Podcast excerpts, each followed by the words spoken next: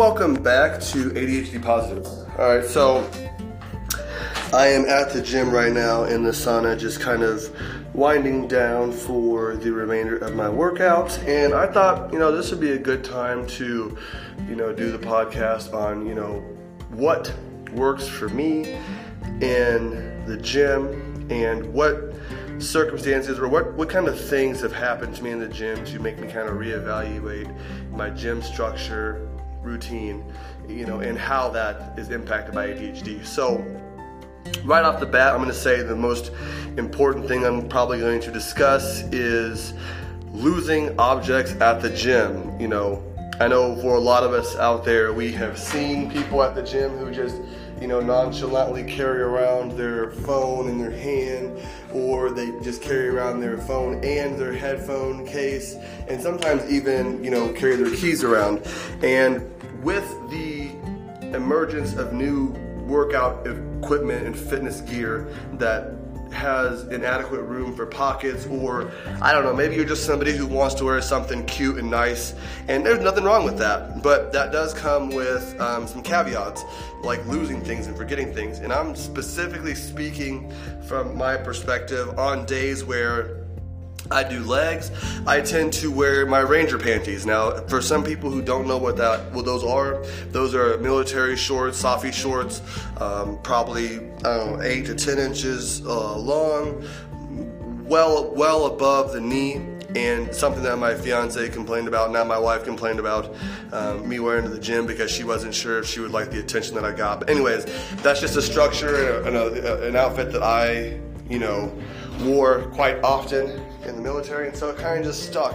And I also like to be able to focus on my legs and see all the muscles in my legs working when I'm doing that workout for the day. Anyhow, so there were two options that I had to. Um, well, let's back up because I'm talking about what kind of issues that I have run into. So the issues that I have run into is one if you're anybody or if you have a gym like mine, the lockers don't always lock. And so sometimes I don't feel safe and comfortable leaving my headphone, you know, case or phone or keys or wedding ring in my locker and so I'll have that stuff on me. So sometimes I will have, you know, my keys on me and my, you know, wedding ring on me. I will have my phone case on me and even my phone. And there have been several times where I've been at the gym and I have left my phone at a workout machine. And because my phone has such a good range and my headphones still pick up the music, I don't even understand or realize where my phone is until I get four or five machines down the line.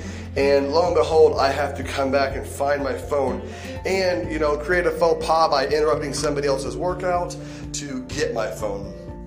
And there has been one case where I left my phone at the gym on the floor, got in the car, drove all the way to a Juneteenth committee meeting, probably like five miles away.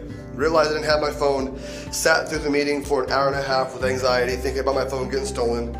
Drove all the way back to the gym, and fortunately for me, there are a lot of trustworthy people here, and nobody took my phone. It was still sitting where I left it almost two and a half hours ago. And so what I have done to combat this is I wear a fanny pack. You can go online and buy a simple fanny pack. Um, you can, there's plenty of options out there.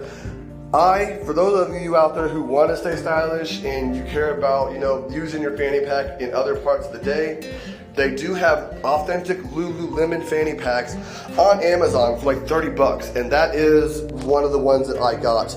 You can see it in my video on ADHD Positive on my YouTube videos. You can see it as a part of, you know, the items that I pack for my bag for the gym. But that is one thing that I have used and realized is really helpful is having a fanny pack to store my headphone case and store my cell phone and my keys it has three really cool compartments. Um, on the inside of the big pack, there's individual sections where you can like separate your items, you know, to avoid scratching or breaking your phone screen. If you want to put your keys in there, there's a backpack. Anyways, um, and so that is one of the things that I have found really useful at the gym is a fanny pack. Second, it's okay to have your full, you know, workout bag on the floor with you. It's it, it's everywhere. If you don't trust the gym's locker room situation and you don't trust the security in the locker room, it's completely okay as a consumer and a customer to carry your bag with you. Obviously, don't you know just leave it in front of people and you know leave it in the middle of aisles and things like that. Be cognizant of others when they're working out, but you can obviously take that with you. So. The last thing I'm gonna touch on is make sure you have healthy snacks in your bag if you're gonna go to the gym and you know it's gonna be a two hour workout and you wanna get home and save time, make sure you have all of your workout equipment and your shower equipment. So that means your shower shoes, loofah, your bag with all of your you know showering essentials in it. And the reason why I say this is important is because it saves you valuable time once you get home. You're doing all this stuff already in one place. And so that is what I suggest for everybody out there to do. Again, go check out my YouTube video and subscribe to the podcast, subscribe to my YouTube channel. I would really appreciate it. It would really help.